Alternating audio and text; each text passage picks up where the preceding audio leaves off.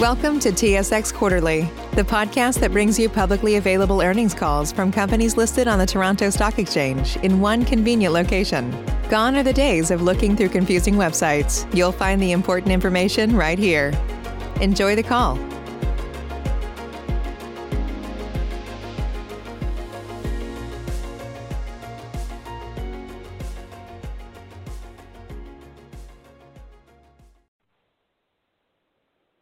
Good day, and thank you for standing by. Welcome to Sierra Wireless third quarter earnings call and Q&A. At this time, all participants are in listen-only mode. After the speaker's presentation, there will be a question-and-answer session. To ask a question during the session, you will need to press star one on your telephone. If you require any further assistance, please press star zero. As a reminder, this conference call is being recorded. I would now like to turn the call over to Mr. David Climie, Vice President, Investor Relations. Please go ahead. Thanks, and good afternoon, everybody. Thank you for joining today's conference call and webcast. On the call today are Phil Brace, President and CEO, and Sam Cochrane, our CFO. As a reminder, today's call is being webcast and will be available on our website following the call. Today's call contains certain statements and information that are not based on historical facts and constitute forward-looking statements within the meaning of securities laws. These statements include strategies, goals, objectives, expectations, and commentary regarding the outlook for our business. Our forward-looking statements are based on a number of material assumptions which could prove to be significantly incorrect. Additionally, forward-looking statements are based on management's current expectations, and we caution investors that forward-looking statements, particularly those that relate to longer periods of time, are subject to substantial known and unknown material risks and uncertainty that could cause actual events or results to differ significantly from those expressed or implied by our forward-looking statements. I draw your attention to a longer discussion of our risk factors in our annual information form and management's discussion and analysis, which can be found on SEDAR and EDGAR, as well as other regulatory filings and our quarterly earnings release. With that, I will now turn the call over to Phil for his quarterly updates. Thanks, David, and thank you everyone for joining us on the call today. Total revenue in the third quarter was 82.5 million, and GAAP gross margin was 29.3%. As we discussed during our Q2 earnings call, Q3 was negatively impacted by manufacturing capacity constraints due to the COVID-19 pandemic in Vietnam, as well as some well-publicized supply chain issues such as shipping and customs and continued tightness in the availability of components. Before I turn the call over to Sam for more details on the third quarter financials, I would like to talk about our current demand environment, how we're doing on the five-point operating plan that I outlined on last quarter's earnings call, and the recent changes I've made to our executive team, which we announced publicly yesterday. Regarding the current environment, we are continuing to experience very strong customer demand for our devices and services. We are seeing more customers in industrial, enterprise, and infrastructure markets wanting to deploy IoT solutions. And At the end of Q3, we had record backlog for our devices based on orders from existing and new customers. We strongly believe the macro trends for LPWA, 5G, and private networks are positive, and we expect these technologies to ramp in 2022 and 2023. We also continue to see supply constraints, particularly in semiconductors, and we expect those constraints to continue throughout 2022. Regarding the five-point plan I laid out in early August, let me provide you with a short update on each item. The first action item was to work very closely with our contract manufacturing partner in Vietnam with the goal of resuming full production as soon as possible. Over the last three months, we have made steady progress in restoring manufacturing capacity at the Ho Chi Minh City facility. It was at its lowest level in July and has gradually improved since then. This improvement has continued into the fourth quarter, and we are now running at full capacity. Our partner has done an excellent job managing the COVID-19 protocols, and I very much want to thank all the employees in that location for their diligent work through a difficult situation. The second action item was to have two additional manufacturing sites up and running as quickly as possible to diversify our geographic production and increase our manufacturing resiliency. I'm glad to say that we have now reestablished capacity at a facility in China and are ramping new production lines at a facility in Mexico. With this North American facility, we can ship to our enterprise router customers in the U.S. much faster while reducing some of the global complexity associated with overseas manufacturing. The third action item was to use our balance sheet to play offense and invest in parts that will enable us to fulfill our customers' orders as soon as possible. These investments were made in Q3 and inventory levels increased, as you can see on the balance sheet. Now that we have ramped back up our manufacturing capacity, we have been converting our raw material component inventory into finished goods. The fourth item was to undertake strategic price increases to offset some of the additional costs and investments we are making, balanced with the need to remain competitive in the market. Our approach is to be strategic on pricing, not opportunistic, as we need to be able to meet our customers' IoT requirements over the long term while allowing us to earn proper return on investment and recoup the increases in costs that we are experiencing. We expect the impact of these pricing changes to occur gradually over time, starting in the fourth quarter. And The fifth and final item was to control the company's OpEx.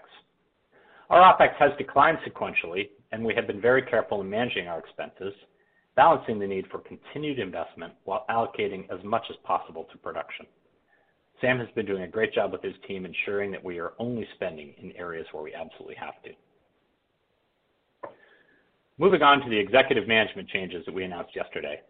I'm very pleased to say that Praveen Desale has joined us as Senior Vice President of Engineering. Praveen and I have worked together at multiple companies, including Veritas, Seagate, and LSI, so we know each other well, and he has consistently delivered high-quality hardware and software solutions. So we're glad to have him on board, and he'll be ramping up quickly here in the fourth quarter. In an effort to streamline the organization and also provide better focus for each of the teams, I have made the following key changes. Roy McLean is reporting to me as Senior Vice President of Operations, overseeing manufacturing, procurement, and quality. Joining Roy's team will be a new Vice President of Supply Chain, who comes to us with more than 25 years of supply chain experience in Silicon Valley, including Lumentum and Seagate. I've asked Jim Ryan to take on the role of Senior Vice President, Product, Partnerships, and Marketing. The product management team at Sierra will now be consolidated under his leadership. Steve Harmon is moving to a new role as Senior Vice President of Global Sales. Steve will be adding the European and Asian regions together with his Americas sales team, so that will streamline and improve our go-to-market efforts worldwide. As a result of these changes, the new leadership at Sierra is smaller, more efficient, and with clear roles and responsibilities. I would like to take the opportunity to thank those leaving the company for their contributions and service. In conclusion, our demand remains very strong across our product lines, and we expect again to be supply constrained in 2022. We have made significant progress getting the manufacturing lines back up and running with increased geographic diversity, including a new facility in North America. We have a new leaner management structure with clearly defined roles and responsibilities that enables a clear focus on profitable growth in 2022. I would once again like to thank our employees, our customers, our suppliers, as we collectively work through the challenges of the COVID-19 pandemic and the tight global supply chain. Together, we will thrive. With that, I will turn the call over to Sam for his review of the third quarter results. Thank you, Phil. Good afternoon, everyone. Note that we report our financial results in US dollars and on a US GAAP basis. We also present non-GAAP results to provide a better understanding of our operating performance. A full reconciliation between our GAAP and non-GAAP results is available on our website. Total revenue in the third quarter was 82.5 million, compared to 113.4 million in the same period last year. Connectivity, software, and services revenue was 35.2 million in Q3, up 5.4 million or 18.2% year-over-year. Gross profit in the third quarter was 24.1 million or 29.3%, lower sequentially by approximately 5.5 percentage points. Our performance in the third quarter was primarily impacted by our manufacturing capacity being significantly reduced in Q3 due to the COVID-19 related production interruptions in Vietnam, and this significantly impacted our revenue and gross profit in the quarter. Gross profit margin was lower due to the absorption of fixed costs spread across lower production volumes due to the production interruptions and higher component costs as a result of continuing supply chain constraints. Our non-GAAP operating expenses in the third quarter were 44.7 million, down 6.2 million or -12.2% year-over-year. This reflects our cost efficiency initiatives that we've been undertaking. Sequentially, OpEx decreased 1.6 million or -3.5% as we've been tightly managing expenses in several areas this past quarter. Also note our GAAP OpEx in Q3 reflects an 11.5 million impairment charge related to the intangible assets of Maingate that was acquired in 2015 in Sweden. In the third quarter, our adjusted EBITDA was -$15 million, compared to an adjusted EBITDA of -$7.1 million a year ago. Moving to the balance sheet. We ended the third quarter with 75.5 million of cash, including 9.9 million in attractive long-term debt that we obtained during the quarter. Cash flow from operations was -$48.4 million, and capital spending was 4.3 million, which was expected in Q3. During the quarter, we continued our strategy of investing in inventory to secure the supply of components. So you can see that inventory increased to $71.2 million from 46.9 million at the end of Q2 this year. Over the next two quarters, we expect working capital to normalize as we experience improved production in Q4, and we'll be shipping more products to our customers. Regarding guidance for the fourth quarter, the impact of the COVID-19 pandemic and on our global business continues to remain uncertain. While we continue to experience and evaluate the effects on our business, the overall severity and duration of adverse impacts related to COVID-19 on our business, financial condition, cash flows, and operating results for the remainder of 2021 and beyond cannot be reasonably estimated at this time. As Phil mentioned, global demand for our products remains very strong. Given this landscape, we are providing revenue guidance for Q4 of $120 million-$135 million, with a midpoint of $127.5 million. We are experiencing very strong customer demand and orders for our products and solutions, and we believe the macro trends of IoT, private networks, and 5G are accelerating. With that, I will now turn the call over to questions. Operator, please open the lines.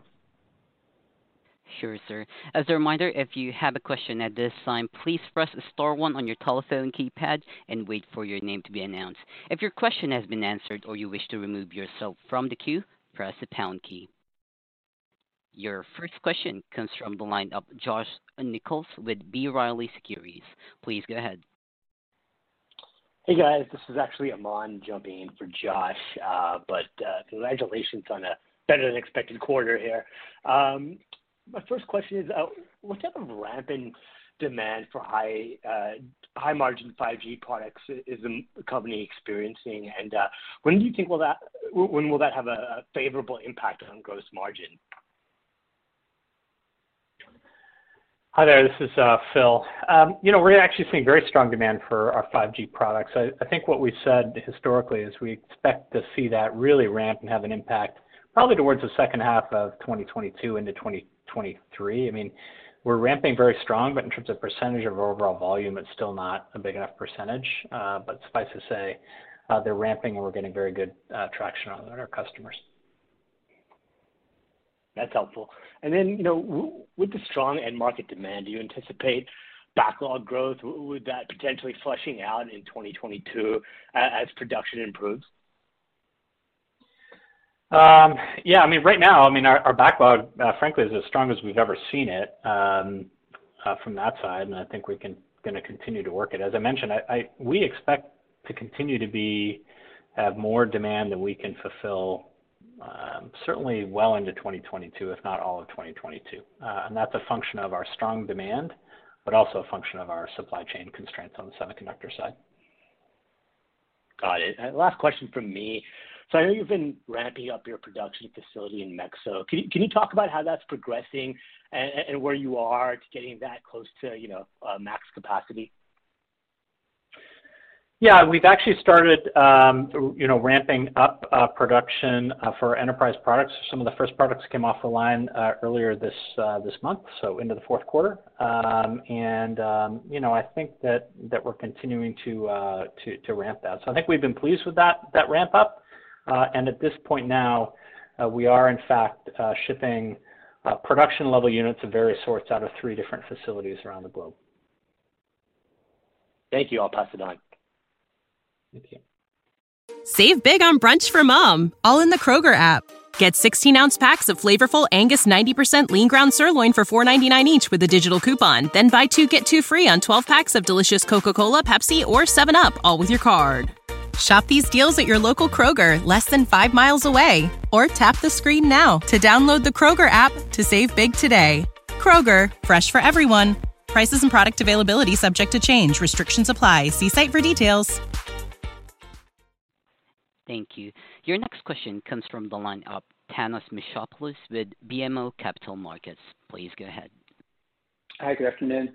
Um, how should we think about gross margins? So, for example, if Um, Q4 revenue were to kind of rebound to Q2 levels, which I guess would be at the upper end, would the gross margin profile look similar, or are there some dynamic associated with the supply constraints that would lead to a different gross margin profile even if the revenue recovers? Yeah. Hi, Thanos. This is Phil. You know, look, I think that our uh, we do expect gross margin to recover some uh, into the fourth quarter. Um, you know, really two factors. One, we expect the volume to increase, um, and second is we'll start to see some of the effect of the pricing increases we made. So we do expect to see some of that. Um, you know, offsetting that will be a little bit of mix-related issues because where we're farthest behind is on the module side. So you might expect us to try and recover from the module backlog and then, um, you know, also additional continued cost increases. So I would expect the gross margins to improve into the fourth quarter. Uh, we're not we're not guiding that, but we've got some headwinds and tailwinds that are kind of offsetting a little bit there. But net, we should see some some improvement into the fourth quarter. Okay. And, um, maybe a bit early to ask this, but just as far as seasonality, normally you have a seasonal dip in Q1, but just given the mm-hmm. dynamic here with supply constraints in the backlog, may it be different this time around, or what would be your thoughts on that? Yeah, that's a good question. I mean, historically, we do see some seasonality into into Q1 from Q4. I mean, obviously we're not guiding uh, Q1 at this point. Um, so, uh, you know, it's a little bit premature. But I will say, I mean, I think we expect to be component constrained uh, again here fairly soon before long. So I I think that, um, you know, I think Q4 here is probably gonna be a bit of a bounce back quarter, just, us burning through some of the component inventory that we had on the balance sheet, and uh, we're gonna likely be supply constrained again here in the first quarter. Okay. And then finally, as far as OpEx, I mean, given some of the uh, cost actions, would it be fair to think of OpEx mm-hmm. being down a little bit sequentially in Q4 versus Q3, or how do we think about that? Yeah, I think um, it may be. I mean, it may be slightly up. I mean, we're doing everything we can to control it. I mean, I think in the Q3 timeframe, we really worked hard to make sure that uh, obviously that was that a pretty challenging situation. We delayed some stuff uh, that we actually need to get done from a certification perspective. I'm not expecting uh, you know, a lot of movement, but it may be up a little bit, but we're not really guiding that. It's kind of in and around there. Okay. All right. Thanks so much. Bye. Thank you. Your next question comes from the line of Todd Coupland with CIBC. Please go ahead. Uh, yeah, good evening, everyone. I was curious on uh, what is the expected uh, cash burn in the fourth quarter, and if you're gonna unwind the inventory, will you not have to make further inventory investments as you go into 2022, so the burn rate picks up again? Uh, some color on that would be helpful. Thanks a lot. Yeah, thanks. This is Phil. Uh, Sam, I'll try a little bit, and then maybe you dig in with uh, the details. I mean, um, I do expect our inventory to go down in the fourth quarter as as we continue to to burn, kind of, make our, our finish, excuse me, our component inventory into finished goods. You know, cash on the balance sheet will really depend on a number of other factors in terms of, you know, working capital and uh, timing of AP/AR and a bunch of things like that. Um, and we expect the working capital as a result of that to normalize over the last next couple of quarters. Um, but we do expect inventory to go down here in the fourth quarter. And Sam, do you wanna make any additional color on that? Yeah, sure. If you look at the revenue guidance we provided, you know, it's kind of gonna be flattish cash from operations. So then you have really working capital um, should improve a little bit, offset by some restructuring costs. You saw the announcement of management changes uh, yesterday, um, also offset by a little bit of CapEx. So I think cash will be flattish uh, to ±$5 million would be a good range.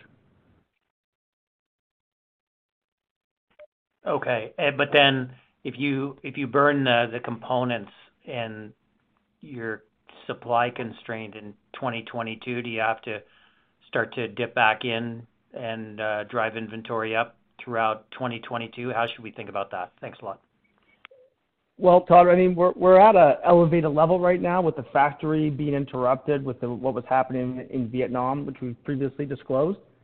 So I think we've seen a high in our inventory levels, given our given our relative size. That being said, obviously, we will continue to invest into the supply constraints throughout 2022. I just don't think you'll you'll see it quite at these levels because we'll be turning it quicker with our factories on. So that investment will continue, and overall, we'll have to make those investments in working capital. But uh, you know, I see this uh, close closer to the ceiling on the inventory side. Great. Appreciate it. Thanks a lot. Thank you. Your next question comes from the line of Anthony Stoss with Craig-Hallum. Please go ahead. Hey, guys. Hey, Phil and Sam. Um, a couple of questions here. So Phil, I understand the component shortages, but from a production standpoint, if you've got uh, two additional facilities coming online in the December quarter, are you capable in Q1 from a production basis to handle kind of the influx of orders? I know you probably won't with component, but in terms of production. And then secondly, Phil, you were brought in to really make some pretty significant operational changes, and I know you got hit right out of the gate with uh, COVID issues in Vietnam. Um, uh, with the new management team, can you now hit the ground running and start to focus on those operational issues and maybe give us a sense of what OpEx might look like, say, a year from now? Yeah. Hi, Tony. Uh, thanks. I mean, uh, well, just a couple of uh, quick comments on that. In terms of the manufacturing um, output and things like that, one of the things to keep in mind, what we've tried to do with our manufacturing is actually increase resiliency, um, because we knew we are gonna be relatively component constrained.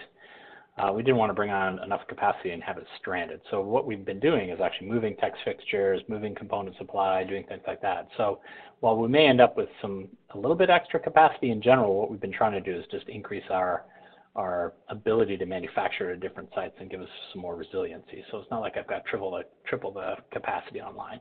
Uh, so that's one thing uh, to keep in mind. You know, in terms of uh, some of the operational changes, I think you've seen, you know, I've taken a pretty big change in terms of clarifying the staff, in terms of the organization, their roles and responsibilities. You know, you see us kind of turning around and getting the manufacturing recovered. You're gonna start to see recovery in gross margins. Um, and, you know, where it goes into 2022, I would expect to... You know, we're not guiding that at this point, but I certainly think the backlog and the business conditions continue to be strong, and and uh, you should expect to see uh, significantly improved financial results from this company in 2022. Okay. And then if I could just ask one more, um, and I think you commented about this in the last quarterly conference call, just increasing visibility from your customers. Everybody wants to get ahead of continuing component- Mm-hmm. Component shortages. Are you into kind of 2023 yet with your customers, and you have a good sense of what they're willing to pay and what your ASPs might look like, and hopefully, uh, gross margins improving? Yeah, we um, are not into 2023 yet. I would say we're probably out into Q3 of 2022. Um, and, you know, I think, um, yeah, the gross margin question is, obviously, we're gonna try and do what we can to improve that across the board. There's gonna be multiple factors that that drive that, right? Mix, component increase, price increases, all the rest of it. So I think that uh, what I would say is, rest assured that the myself and my management team are keenly focused on improving all elements of the P&L. Okay. Best of luck, guys. Thank you. Thank you. Thank you. Your next question comes from the line of Derek Soderberg with Colliers Securities. Please go ahead. Hey, guys. Uh, thanks for taking my questions. Um, I wanted to start with monthly recurring revenue, uh, sort of flat again quarter-over-quarter. You know, I understand you guys have some month-to-month fluctuations. Uh, I was hoping if you can sort of explain that a bit more, why that's the case. And maybe explain it as it relates to attach rates of connectivity and software on your devices, you know, how that's trending. Uh, that'd be great. Yeah, that's a good uh, that's a good question. Thanks. Phil. I mean, I do think that, uh, you know, we we kind of guided that to be, you know, relatively, you know, flattish, I guess, and we kind of came in there. I think the delay in production of both modules and routers um, has caused a bit of delay in terms of deployment, which in turn has affected affected that growth. It has grown nicely year-over-year, and I would uh, expect uh, that to grow into 2022 uh, from that side. So I think that, um, you know, that's that's where we're looking at that point. I think your question on attach rate is in fact a good one. Um, you know, I'm not prepared to, you know, frankly answer that today because I think there's a lot of moving parts in and out of that, and we've been just frankly trying to figure out how to make sure we get the manufacturing up and running. I think what you should walk away with is that the key part of the business, we do expect it to grow into 2022, um, and I am focused on growing the entire company, uh, as well. Got it. Got it. Um, and then you guys have been sort of going to the gray market for components. Um, you're still in a component-constrained environment broadly, uh, but has your ability to sort of use the gray market uh, for additional components has that changed at all? You sort of navigated the supply constraints pretty well uh, throughout COVID. Um, has that market deteriorated or, uh, you know, can the gray market sort of serve as a decent level of support uh, on the component side in 2022? You know, as you might imagine, the gray market, spot market changes daily. Um, and so in some cases, the price premiums that we see out there for certain constrained components are frankly way out of reach. Um, And uh, you know, we have not been able to get all of our components satisfied uh, on the gray market. Uh, so I and I don't expect that to to, be the case in 2022. So What we try and do is uh, work as best we can with our partners. We are trying to build all the various different kits that we can, and and when it comes down to the very last minute, then we look to see what's available on the gray market. And if we can get enough at a reasonable enough price, then depending on the situations, we'll do it, and depending on the situations, we won't. So I would say it's a case-by-case basis that uh, we manage daily, and uh, we'll likely be in that situation through 2022. Got it. Uh, very helpful. Thanks, guys. Thank you. Your next question comes from the line of Paul Treiber with RBC Capital Markets. Please go ahead. Oh, thanks very much, and good afternoon.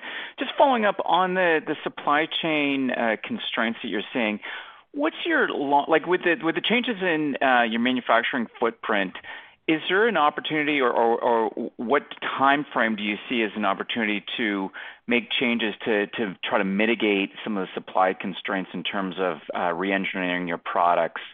You know, over what timeframe do you think that's uh, possible? Uh, you know, most of 2021, uh, a lot of 2021, from an engineering capacity perspective, has been actually spent doing redesign of components. And we are actually continuing to do that on that front. Um, what's interesting there is, I mean, we've really taken an approach to try and increase the diversity of components that we use uh, versus what has historically been engineering dogma to try and use the same components and increase reuse. We're actually going out and trying to get multiple different products to make sure we've got diversity in place. So uh, we're continuing to do that. Uh, I expect that a certain percentage of the engineering capacity we have will be focused on doing that kind of development, certainly through the first half of 2022.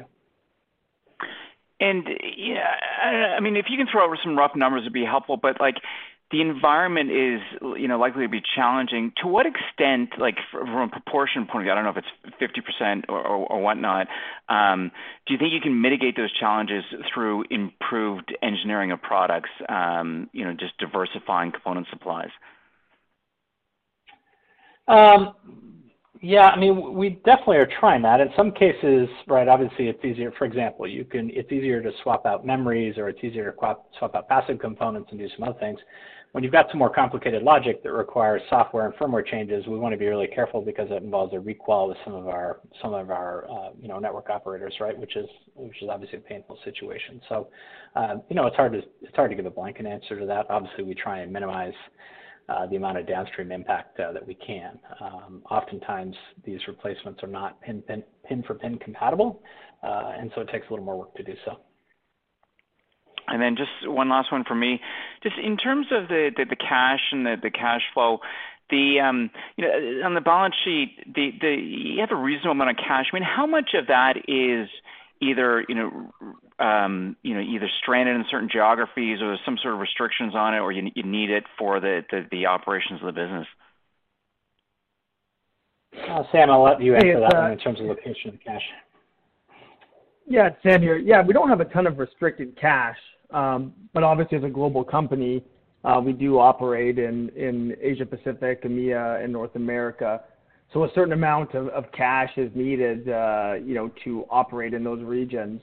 But there's no restricted cash or or any cash stuck in a in an area. Like for instance, when we had automotive, we had cash in China, which is very difficult to move and get out uh, get out, right? But uh, we're no longer in any of those jurisdictions, so our cash can move relatively freely. Okay, thank you. I'll pass line. Thank you. As a reminder, if you need to ask a question, please press star one on your telephone keypad. Your next question comes from the line of Scott Searle with Roth Capital. Please go ahead. Hey, good afternoon. Thanks for taking my questions. Um, nice job out of the gate in the outlook into the fourth quarter. Hey, maybe just to quickly dig in on that front, Phil, the guidance of 120 to 135 it doesn't sound like demand and backlog are the problem. Uh, I'm wondering if you if you could address, you know, what you've got covered from a component and supply availability standpoint at the current time into that, you know, fourth quarter outlook. And also, where at what revenue level do the real supply constraints start to kick in? And then I've got a couple of follow-ups. Um, yeah, Scott, thanks. I, look, I, I think uh, you might imagine that uh, last quarter we we uh, didn't guide, right, given the uncertainty uh, for for all that, um, and I think it's reasonable to assume that uh, the guidance range that we have, uh, I have a certain degree of confidence, a high degree of confidence that I have the supply uh, to build the range, the products in the range we talk about. So. Okay. Um, you know, And then- maybe sorry, you had a you had a second question going forward.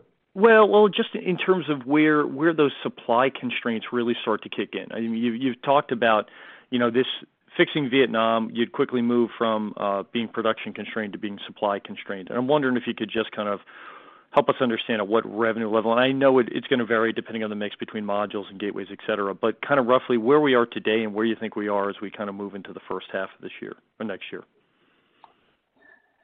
Yeah, that's kind of a tricky one to answer. I, I guess what I'd say to you, the way you want to think about it is, I mean, we we've kind of ramped up to nominally full production at at this point in the quarter. Um, at, you know, in early November we did, and probably by the end of the fourth quarter we will back be back in a supply component constrained environment.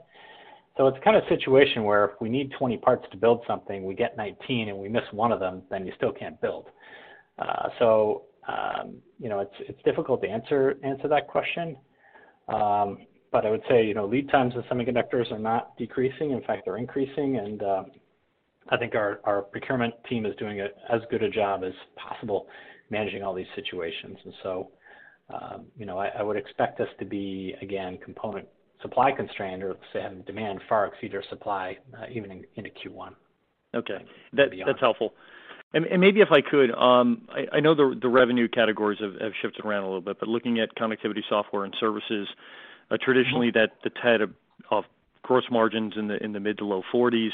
Um, relative to, I guess, the rest of the comps out there, um, it's it's a low gross margin figure. There's a lot of data traffic, I think, that goes through that, and it's also been an unprofitable business. I know it's early, but I'm wondering if you could give us kind of your thoughts on that front in terms of what that business should look like as we start to look out to the second half of next year. Well, I think the I, I think it's fair to assume that we can do better. Uh, I think there are multiple comparisons on multiple different of our businesses where I'm not satisfied with the results, and I'd expect us to do better, not just on the gross margin side, but on the overall profitability of, that business and other businesses. So, um, you know, I don't want to get into specific things here, but you might imagine that that I'm not yep. I'm not leaving any stone unturned in that area. Okay. Fair enough. And one last one, if I could, kind of falls into the category of probably premature and unfair. But you know, on the enterprise business, um, it's been a nice business for you guys. It's been a good business from a gross margin profitability standpoint. There have been some moves within the industry, whether it's Ericsson and Cradlepoint or more recently with Digi and Ventus. Uh, I'm wondering if you're seeing a push from your customer base to push more to more of a recurring revenue model there, and what your early thoughts are on that front. Thanks. Yeah, I mean, look, I, I think the enterprise business is a very strong part of the portfolio. We've got a very good presence in, in first responders, public safety, uh, industrial, uh, oil and gas, infrastructure markets, a very strong feedback on our product line. And um, yes, I think we are uh, looking at different ways that we can uh, attach connectivity business to that, including some things like managed connectivity services and the like. Uh, so I would uh, that would be an area that we are we are definitely um, focused on growing. Great. Thanks so much. Thank you. Thank you. As a reminder, if you need to ask a question, please press star one on your telephone keypad.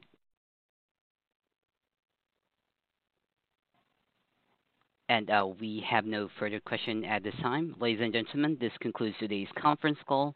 Thank you for participating. You may now disconnect.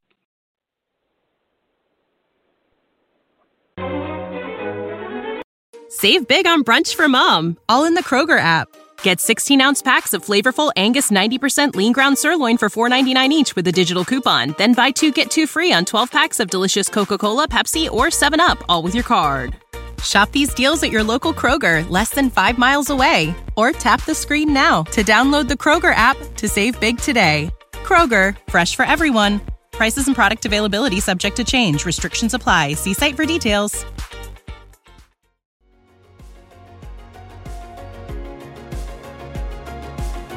Thank you for listening to TSX Quarterly. If you enjoyed the cast, remember to leave a good rating. And remember, for any additional inquiries, please consult the company's investor relations section on their website. See you next time.